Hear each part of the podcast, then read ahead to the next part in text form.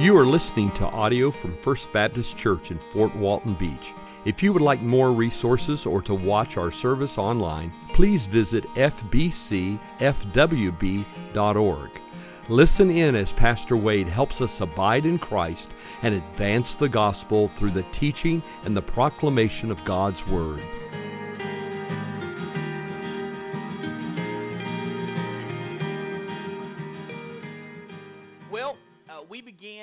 Study two weeks ago now uh, called The Great Doctrines of Our Faith and Their Relevance for Our Lives. And what we're doing is we're going to walk through some doctrinal truths together. Basically, what we as Bible believing Christians believe uh, about different, uh, different areas of our faith. For example, uh, tonight we're going to talk about the doctrine of revelation, not the book of Revelation, but the doctrine of revelation, the fact that God reveals things to, uh, to humanity. And so we'll talk some more about that tonight.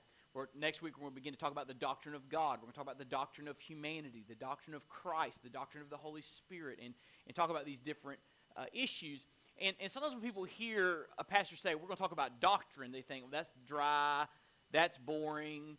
Why do we need to do that? You know, what's the big deal kind of thing. And I came across an article that is a reminder to me and a reminder to you why it's important that we understand doctrine and we teach it and we remember it and we cling to it and we stand on it. And, and this article came from the New York Times by Cody O'Loughlin.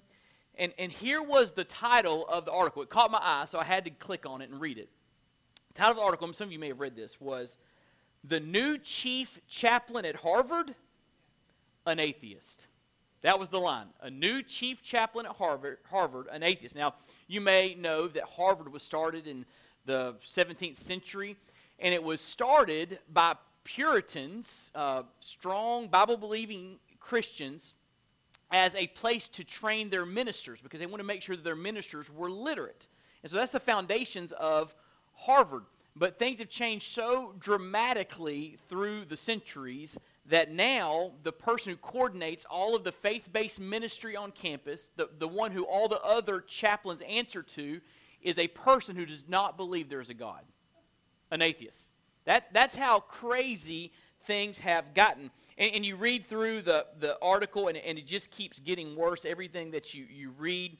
Um, O'Loughlin writes this to Mr. Epstein, becoming, this is the atheist, Mr. Epstein becoming the organization's head, head over all the chaplains, especially as it gains more recognition from the university, comes as, as affirmation of a year long effort started by its predecessor to teach a campus with traditional religious roots about humanism. So basically, uh, uh, Epstein's saying this is part of a concerted effort to get people thinking about life without God, how you, how you live life and do life without God. That's what humanism is.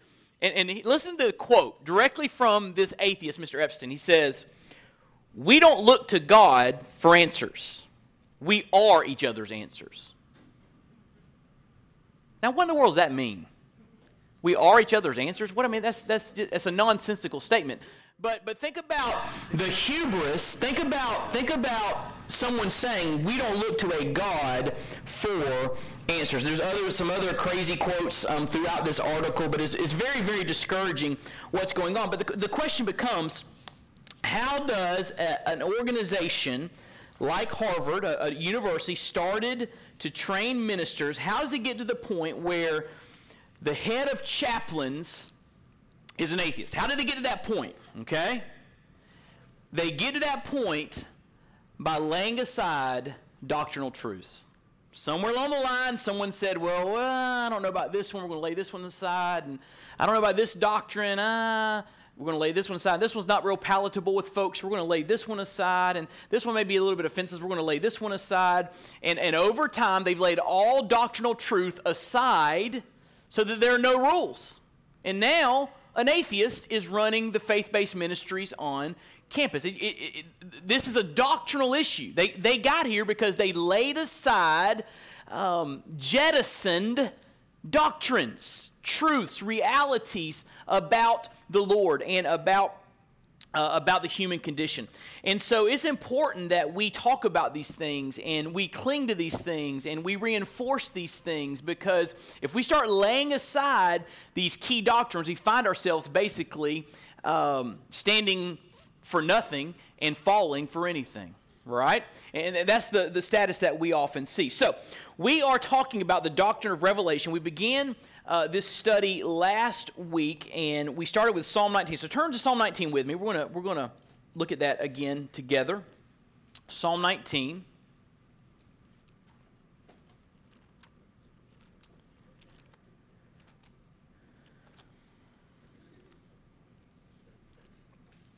We'll begin reading in verse 1, verse 1 here in a moment. But let me just remind you of what we mean by the doctrine of revelation. Very simply, revelation is God's manifestation of himself. Revelation is when God makes himself known. That's what revelation is, all right? God's manifestation of himself. And just a quick reminder I said this last week, but when God chooses to reveal himself, that's grace because he doesn't have to, right? He doesn't have to reveal himself, but he chooses to. It's important that we know who he is and how we can be related rightly to him. D. Martyn Lloyd Jones, great English preacher, the middle 1900s, early to middle 1900s, writes Revelation is the act by which God communicates to human beings the truth concerning himself, his nature, works, will, or purposes. And it also includes the unveiling, that's what the word revelation means the unveiling of all this, the drawing back of the veil that conceals this in order that we may see it. And so D. Martyn Lloyd Jones says that, that revelation is God unveiling himself, communicating himself to, to us, and pulling back the veil so we can see these truths. And so let's look in Psalm 19, Psalm 19, and uh, verse 1. This is a psalm of David. I want to show you that there are two types of revelation mentioned in this passage. There in verse 1 the heavens declare the glory of God, and the sky above proclaims his handiwork. Day to day pours out speech, and night to night reveals knowledge. There is no speech, nor there words whose voice is not heard. Their voice goes out through all the earth, their words to the end of the world. In them he has set a tent for the sun which comes out like a bridegroom leaving his chamber, and like a strong man runs its course with joy. Its rising is from the end of the heavens, and its circuit to the end of them. There's nothing hidden from its heat. So David is looking around at the created order. He's looking up at the heavens. He's looking at the, the sun rising and setting and, and just the, the, the natural order of the cosmos. And he's marveling at the, the creation. And he says there that the, the heavens are saying something, they're revealing something about God. Now, we call this general or natural revelation. We talked about this last week, so uh, you can once we get the audios online, you can you can look at uh, or listen to that uh, message from last week. But general revelation is, is, God revealing Himself to everyone everywhere. In, in other words, everyone everywhere has access to to looking around at the created order and saying there must be someone powerful behind this. We may not know who it is, but someone did all of this. And God gives that revelation to all people. And not only does God give the natural revelation of creation, He gives us the natural revelation of conscience. Every human has a conscience. We all, it's, it's been skewed by the fall, but we all have this deep down sense of justice and fairness and, and right or wrong. That's called our conscience. Where does the conscience come from? It comes as a witness that there is a moral lawgiver in the universe. And he gives every person a conscience, even an atheist. I, t- I said this last week, but even an atheist who says, Well, I'm an atheist, I don't believe in God, we're all just a bunch of molecules bouncing around each other. If, if you go to him and you take his keys and get in his car and drive it off, he's going to say, That's wrong. You shouldn't steal my car, right? Why? We all have this sense of conscience, of right and wrong. And so everyone everywhere has access to the creation to look around and, and experience the created order. You know, the stars, the moon, the sun, the galaxies, the Grand Canyon, the Pacific Ocean, Mount Everest. I mean, you name it, it's there for us to see. And, and, and the Bible says that humanity should look at creation and say, wow, whoever's behind this, I want to worship him.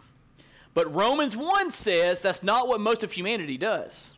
Humanity says, I'm going to lay aside that revelation and I'm going to worship the creature rather than the creator. And that's what Romans 1 says.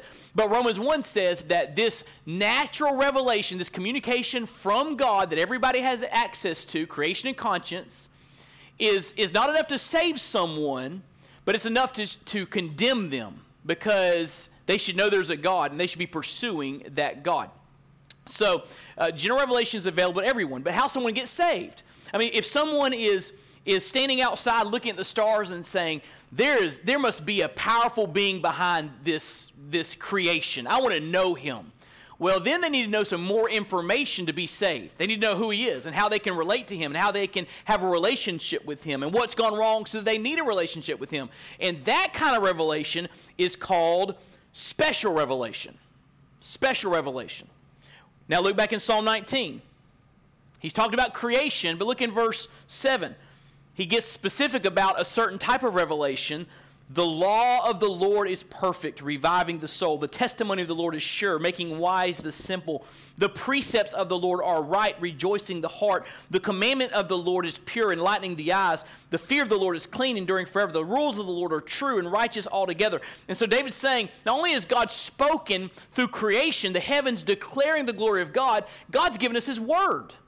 So we can know some specific things from him about him and how we relate to him. That's called special revelation. So last week we talked about general revelation, creation and conscience.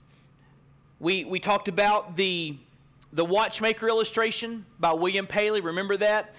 If you're walking along a beach and you find a beautiful watch. I mean, a, a, a, watch that is so intricately put together and well made. You can look at that watch and say, someone made this. These, these aren't random particles that came together. There's so much design in this watch, someone made this. Uh, that would be general revelation. But unless someone introduced you to the watchmaker or the watchmaker came and found you, you'd have no idea who the maker was, right? You would need not only the general revelation of saying, what a watch, you would need some more information, some special revelation to know who the one who made it was. That makes sense? So we're talking about special revelation night. And this is good stuff, exciting stuff. I'm fired up, and, and it's going to be good. So let's talk about special revelation. Here, here's a, just a, a, a definition to kind of get us going. God communicates his attributes, his ways, and his plan to specific people at specific times, in specific places, enabling, that word enabling is an important word, enabling those persons to enter into a redemptive relationship with him. So God communicates in a specific way beyond general revelation, beyond creation and conscience. He communicates in a specific way so that people can then come to know him have a relationship with Him that comes through redemption. Because we're sinners, we need to be redeemed to, we, to know God. That's why Jesus came and died on the cross, to pay the penalty for us so we could be redeemed from our sin. So that's what special revelation. So let me give you some examples. So, Pastor Wade, can you be a little more specific? What do, what do you mean by a, a special revelation? Well, here's some examples. First of all, God's audible voice. God's audible voice. Who can think of an example in the Bible, and talk to me for a minute, who can think of an example in the Bible of God's audible voice? Someone hearing God's audible voice. Moses at where? Burning bush. What did he tell him? Take off your shoes. You're standing on holy ground. And then he gave him instructions to go to Pharaoh and say, Let my people go. Okay, what's another example? Jesus' baptism.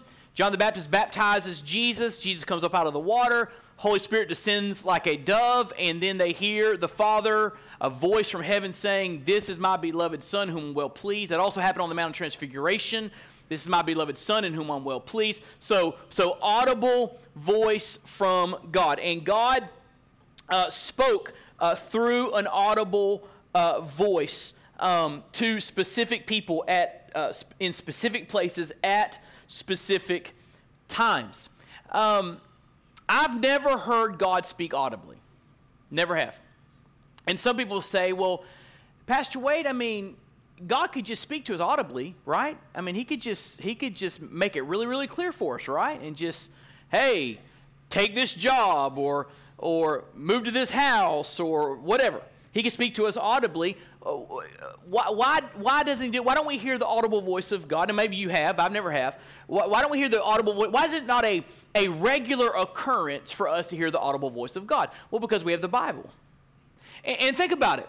If God chose to speak to you audibly, what would he say that he hasn't already said? Like, if, if God chose to, sp- chose to speak to this group tonight audibly, and we said, God, we want to hear your audible voice out loud to your people. What do you have to say? I bet he say something like, Love the Lord your God with all your heart, soul, and mind, and love your neighbors yourself. And then, hey, go and make disciples of all the nations, baptizing them in the name of the Father, Son, and Holy Spirit. Right? What's he going to say that he's not already said? He's given us his, uh, his scriptures. We'll talk about scriptures in a moment. But, but God's audible voice is one of the ways we see in Scripture that God speaks. Uh, I don't completely, um, oh boy, I don't, I don't, I don't completely rule out the fact that God could speak audibly today if He chose to. I know people that said they've heard the audible voice of God, and and God is God; He does what He wants to do. All right, but it it, it does not seem to be normative. In fact, as you see the New Testament unfold, it does not seem to be the normative experience of Christians. All right? Now they have the Bible, the, the, the apostolic doctrines are coming together, they have a foundation of faith, and it seems like this audible voice of God speaking to certain people uh, does not become a normative Christian experience. All right? Second, the second example God's word is speech through human lips. So if you ever read through the Old Testament, you'll see God raising up prophets and these prophets speak on behalf of God. And they begin their messages by saying this I'll use the King James Thus saith the Lord. Thus saith the Lord. It's all over the, the, the scriptures. And so God is raising up humans, prophets like Jeremiah, Isaiah, Malachi, Ezekiel, you know, prophets.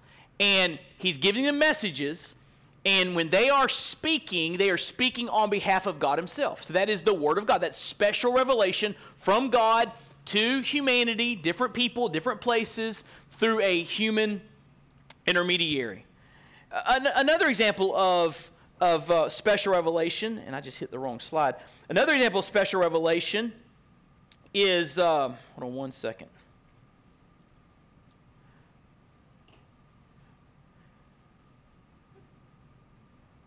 Is uh, the incarnation. The incarnation. Get there. Look at over in Hebrews chapter uh, 1 with me. Hebrews chapter 1, New Testament uh, book of Hebrews.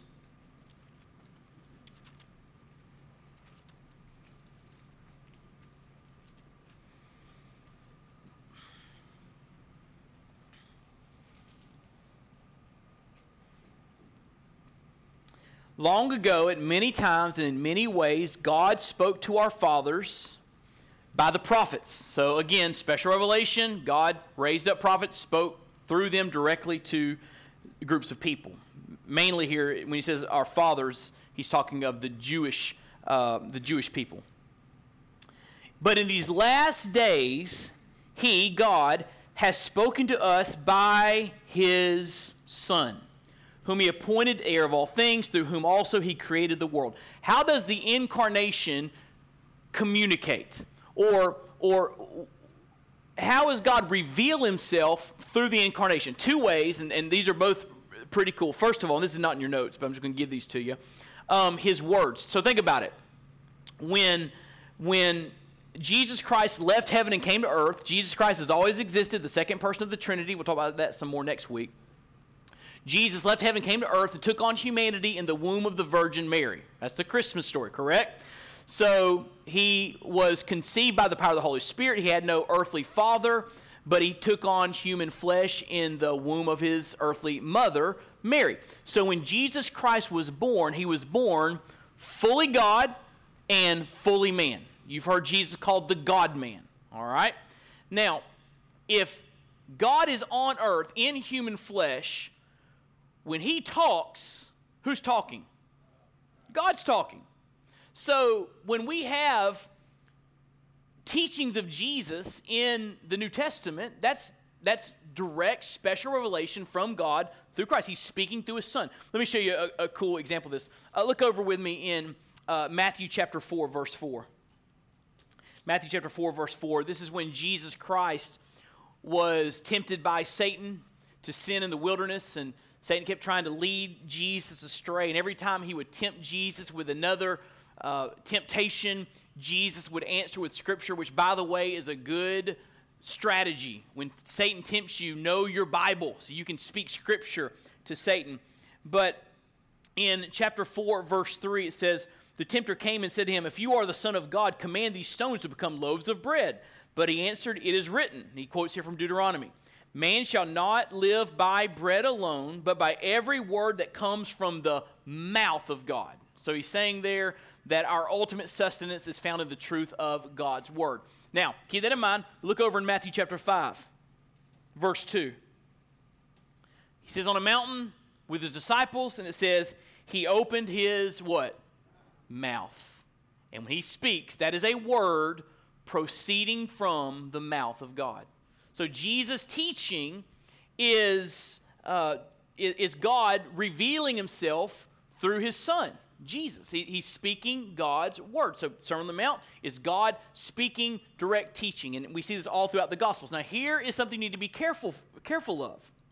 Some people like to pit Jesus' teaching against other parts of the Bible and they say, well, Jesus said this, and he, he probably differed with Paul on this, and so we need to go with the red letters and not with what Paul said. And they, they try to pit Jesus' words against other parts of the Bible. But listen to me God spoke it all.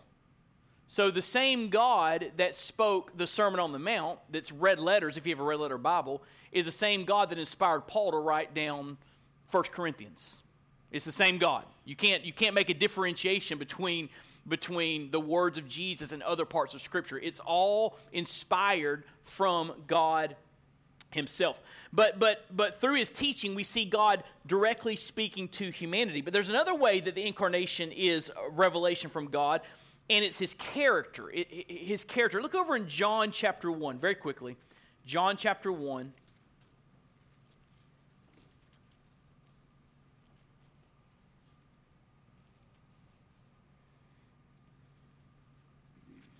Verse 18, John 1 1 through 18 is one of the greatest passages in all the Bible. It's called the prolegomena. It's the, the, the preface, if you will, the prologue before the Gospel of John unfolds and uh, starts out with the powerful words In the beginning was the Word, and the Word was with God, the Word was God.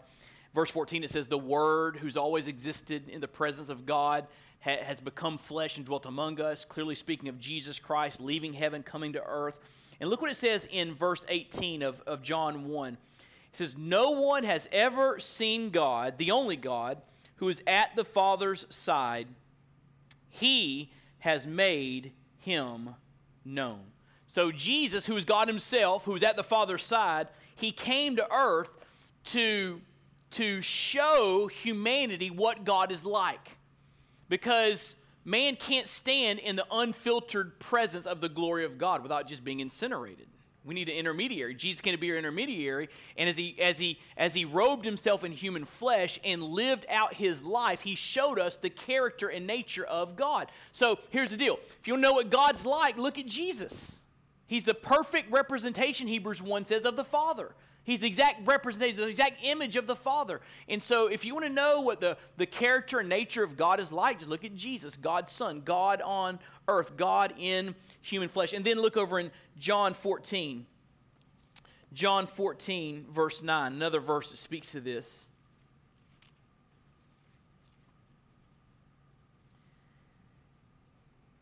Jesus said to him, Have I been with you so long and you still do not know me, Philip? Whoever has seen me has seen who? The Father. And so he said, I'm here to show you what the Father's like because there's one God existing in three persons God the Father, God the Son, God the Holy Spirit. But here's the fourth uh, type of special revelation, the one that we're most familiar with, and that is the Bible. The Bible. Um, Exodus 31 is God giving his people the Ten Commandments. He actually wrote on tablets of stone. This is his word for the nation of Israel. Uh, but turn over to 2 Timothy 3.16. I want to show you this passage. 2 Timothy 3.16.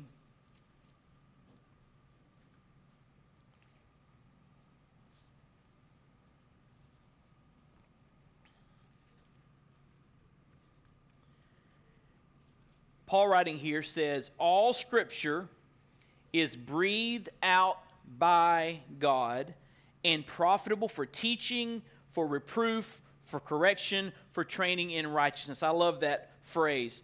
All scriptures breathed out by God, profitable for teaching. That means the Bible tells you what's right. Reproof, the Bible tells you when you're not right. Correction, the Bible tells you how to get right. And training in righteousness, the Bible tells you how to stay right. Amen? That's what the Bible's all about. All right? What's right, when you're not right, how to get right, how to stay right. But notice what it says there. All scripture is breathed out by God. And I love this translation. I think the ESV does a good job of it. Some translations say all scripture is inspired by God. But the, the, the, the literal Greek language is theopneustos. It's a compound word. Theos, where we get the, is the Greek word for God, and we get the word theology from, study of God.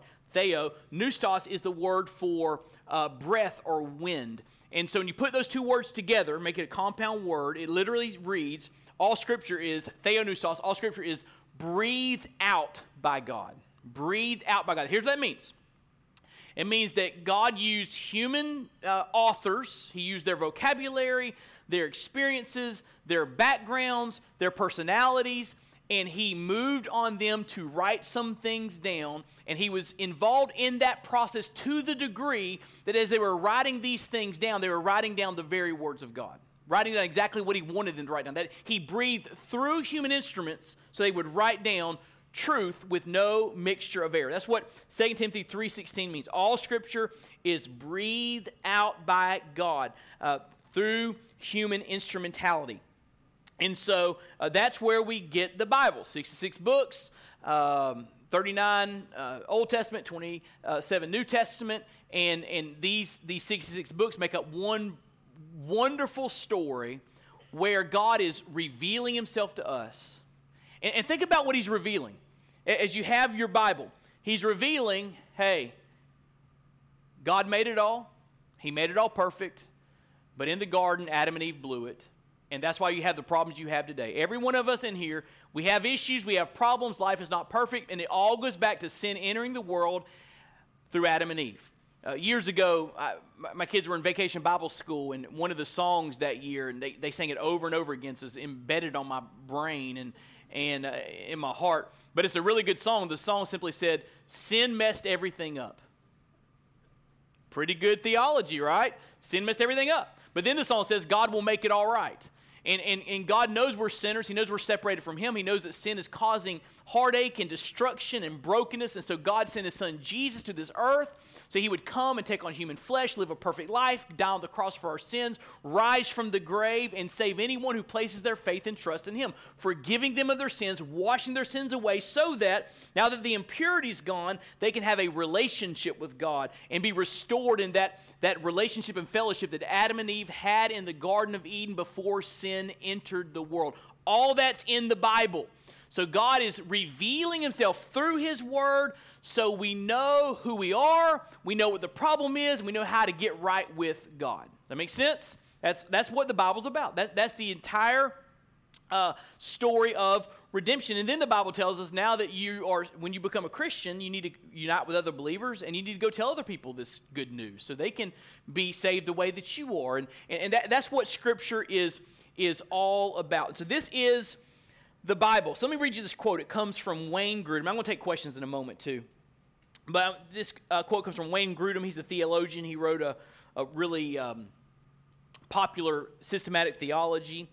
And I love this quote. He says, How the holiness and justice of God can ever be reconciled with his willingness to forgive sins is a mystery. So think about that. God is holy, he's perfect, he's just, as, as a holy God, he must punish sin. That's what holiness does. Holiness demands justice. And yet, there's this picture of God in the Bible, perfectly holy, but also the Bible says God is love.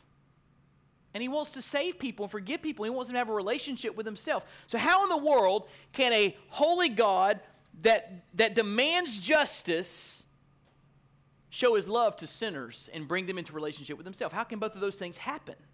Well, let's look at the rest of the quote. It's a mystery. And this mystery has never been solved by any religion apart from the Bible. You, study any religion you want to, any world religion, any cult, any, any group you want to, and, and none of them can give a satisfactory answer as to how a holy God can forgive wicked sinners. Their, their, their system never answers that question. All right? Usually their system says, well, yeah, you're a sinner, you've blown it, but just try to do better. Just try to work your way to God. And, and we understand that no matter how good we are, our sin still separates us from God, right? No matter how many good works we do, our sin separates us from God. So keep reading. It is the great wonder of our redemption that God Himself has provided the way of salvation. How? How's a holy God save wicked sinners that deserve punishment? By sending His own Son, who is both God and man, to be our representative. He took on human flesh and to bear the penalty for our sins. He died for us, He took our punishment. Thus, watch this, combining the justice and love of God in one infinitely wise act, that, that's the cross. At the cross, God exercised perfect holiness in pouring out his wrath on our sin as Jesus took our sin on himself. But at the cross, God also displayed perfect love in that he provided a substitute for you and I so that we could be forgiven, right? So at the cross, justice and love, justice and mercy come together. That's why the cross is so significant. And, and, and Grudem says this this fact which seems commonplace to the Christian ear. We've heard that before. You say, Pastor, I've heard about the cross. Jesus died on the cross for my sins. I, I got it. No, we, we hear it so much, it becomes commonplace. He says it should, ne- it should not lose its wonder for us. It could never have been conceived by man alone apart from God's special verbal revelation. In other words, he's saying we never would have come up with this on our own.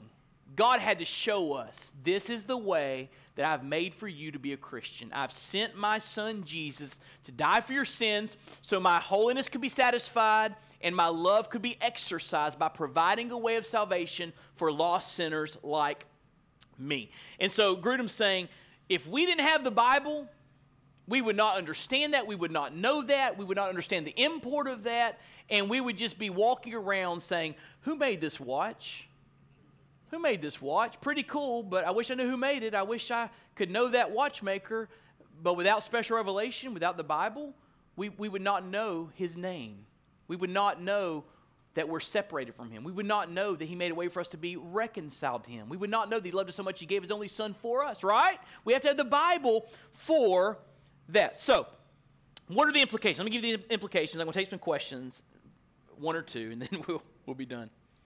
I'm rapidly taking I'm taking time out of my question and answer period, but very quickly. Number one, we should appreciate creation and conscience as God's revelation. So we should be grateful that, that God has spoken through creation, that it, it communicates to everyone everywhere there's a God. We have a, a sense of justice, a, a, a sense of morality somewhere embedded in our hearts. It's called our conscience, which proves there is a moral lawgiver who put it there. And so we should appreciate this. Creation conscience are good. God is good to, to give us uh, give us those gifts. We'll talk some more about in just a moment how these come together. Secondly, we should cherish our Bibles. If if if general revelation is not enough to be saved, we should be grateful that God's spoken to us through His Word. Amen. We're not walking around saying, "Who made this watch?" We have our Bibles. We know who made it all. We should cherish our Bibles. In fact, hold your place. Return to Psalm 119 with me. Psalm 119, near the back, longest chapter in the Bible. Look in uh, verse 162. Psalm 119, verse 162.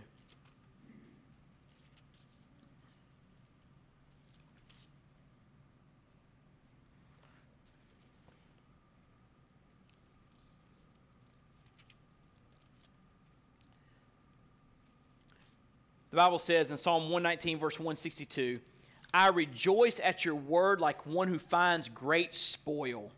I hate and abhor falsehood, but I love your law. Seven times a day, I praise you for your righteous rules. When's the last time you said, God, I just want to praise you for giving me some commandments? Your commandments are so good and they help me so much. Thank you for, for showing me what I need to do. Great peace have those who love your law. Nothing can make them stumble. COVID 19 can't make them stumble. Nothing can make them stumble. I hope for your salvation, O Lord, and, and, and I do your commandments. My soul keeps your testimonies. I love them exceedingly. I keep your precepts and testimonies, for all my ways are before you. So the psalmist here is just, is just exemplifying this love for the word. He's talking about special revelation. Your law, your commandments, your precepts. I love your word. I love the Bible. Do you? Do you love your Bible? Do you understand how special this revelation from God to us is? I mean, this when you open, I, I tell my kids this all the time when you open up your Bible and you begin to read, the God of creation, the majestic God of the universe is actually speaking to you. Wow. And we just kind of go through the motions and we don't take it seriously. And it's God's Word. God Himself has spoken His Word, He breathed it out for you. We should cherish our Bibles and, and, and I always put a plug in for listen. If you don't, if you don't have a, you know where I'm going with this. If you don't have, a, if you don't have a Bible reading plan, you need a Bible reading plan. You, you need to, you need to uh, have a systematic way. It could be a one-year plan, a two-year plan, a five-year. I don't care what it is, but some kind of plan where you're systematically going to read all of God's Word over a period of time. Doesn't matter. There's nothing magical about it. I do a year. Nothing magical about a year. But again, you've heard me say this before, but you don't want to get to heaven and meet Haggai having never read his book. Amen? All right, some of you are like, I need to go read Haggai tonight. we should cherish our Bibles. Now, here's the third implication general special revelation, all right? We should strive to get the special revelation of the gospel to those who only have general revelation. We should strive to get special revelation of the gospel to those who only have general revelation. So, say we're sitting on the beach and we see this guy walk by and pick up this watch. And he's saying, Boy, this is a beautiful watch. Beautiful design, intricate, exemplary craftsmanship. I wonder who made this. Let's just say that you knew the watchmaker. Now, by any reasonable standard, you'd say, Hey, I know him or her. Let me introduce you right? You, you, you'd say, let me connect you. I, I know them. Let me show them, let, let me let you meet them. And that's just what we would do.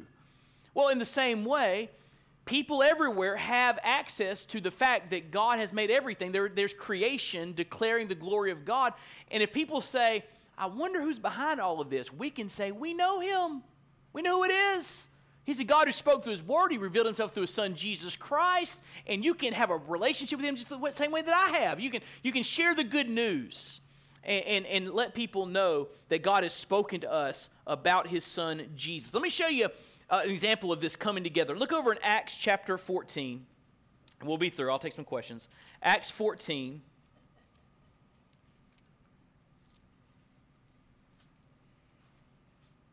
Verse 8.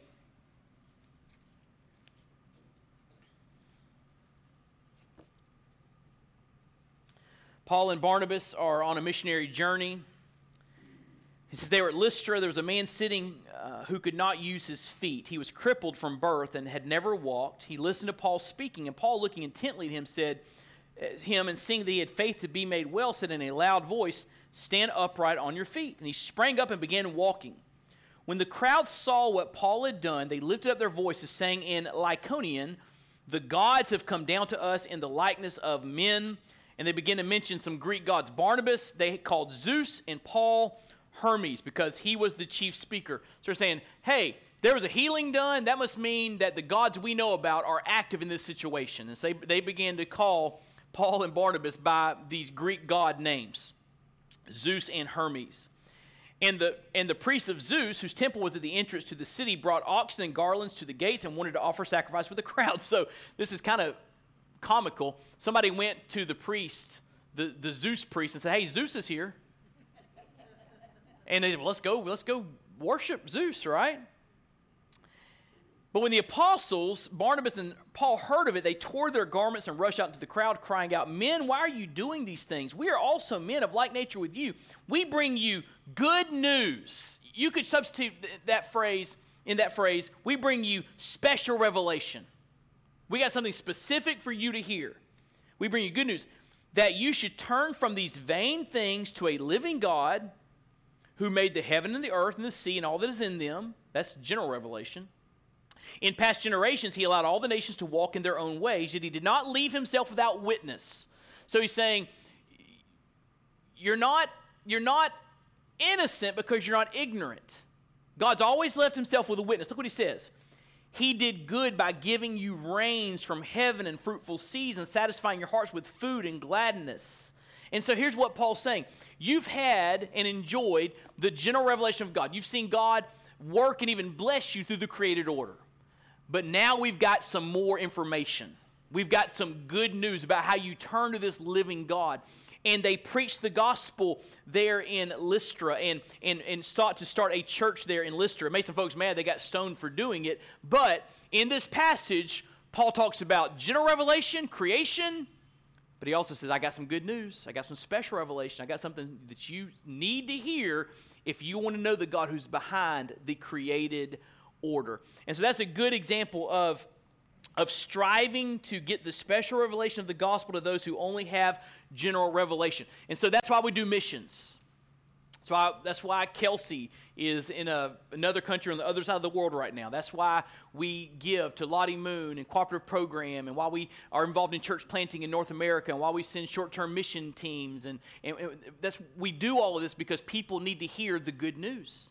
There are people out there that have never heard about Jesus. And they need to hear the good news so they can embrace Him as Lord and Savior and be reconciled to the one true God. So they can know who the designer is. Who made this watch? Who made these heavens? Who made this earth? Who, who, who made my body? Who gave me genetic coding like DNA? Who did all this? And we can say, We know Him. Embrace Jesus, and you can know Him too. Amen?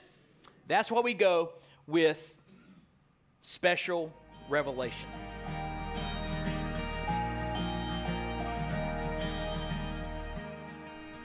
Thank you for listening. We pray you've been encouraged and inspired by God's Word. May the Lord richly bless you.